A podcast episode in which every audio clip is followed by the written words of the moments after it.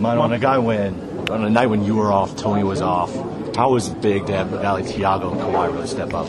Yeah, I, I think it's uh, a, a great team job.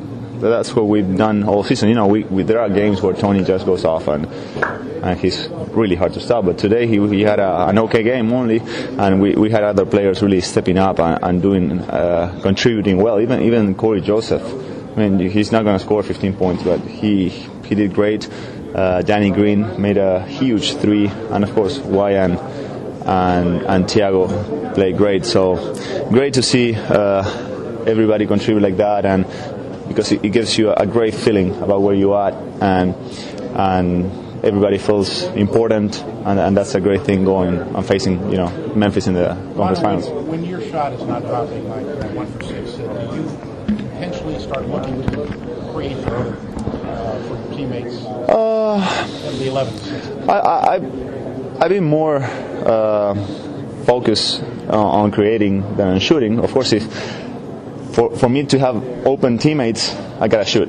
If I never shoot, then nobody's gonna be open. So sometimes I gotta I gotta be a little more aggressive and, and take a couple shots to to make them guard me honest, as, uh, as, we said it. So you know I have to to take a few shots, but you know my my job uh, in, in, the last few games was to, to create for others. What do you think about the challenge that Memphis presents?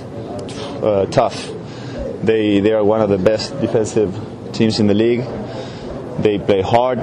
They got a great presence in the paint with Marc and Zach, uh, but but they play well. Uh, and you, you see them play against anybody, and they hustle. They they play together. Everybody contributes. They move the ball well. So it's. Uh, one of the toughest opponents we, could have faced. Against but, the Warriors, it was it's so much finesse, but it's more likely to be a half-court heavyweight fight kind of series. Yes, yes, uh, pounded type of game. They're going to put the ball in the in the paint uh, with Zach and, and, Marc, and they're gonna guard us really well and physical, and we, we know it's gonna be like that. So uh, hopefully we can we can push the tempo a little bit uh, and you know play our game. At one point, Tony was one for eleven.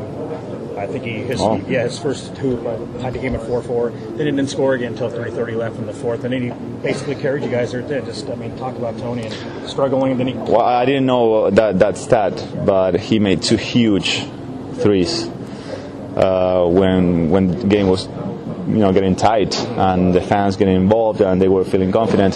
So um, those three were huge. Um, you know, Tony is that type of player. Uh, in the last few years, he, he became uh, a player where that he can, you know, I'm not saying take it, take it easy because he didn't take it easy, but he can just let things happen and, and pick it up when, when it counts.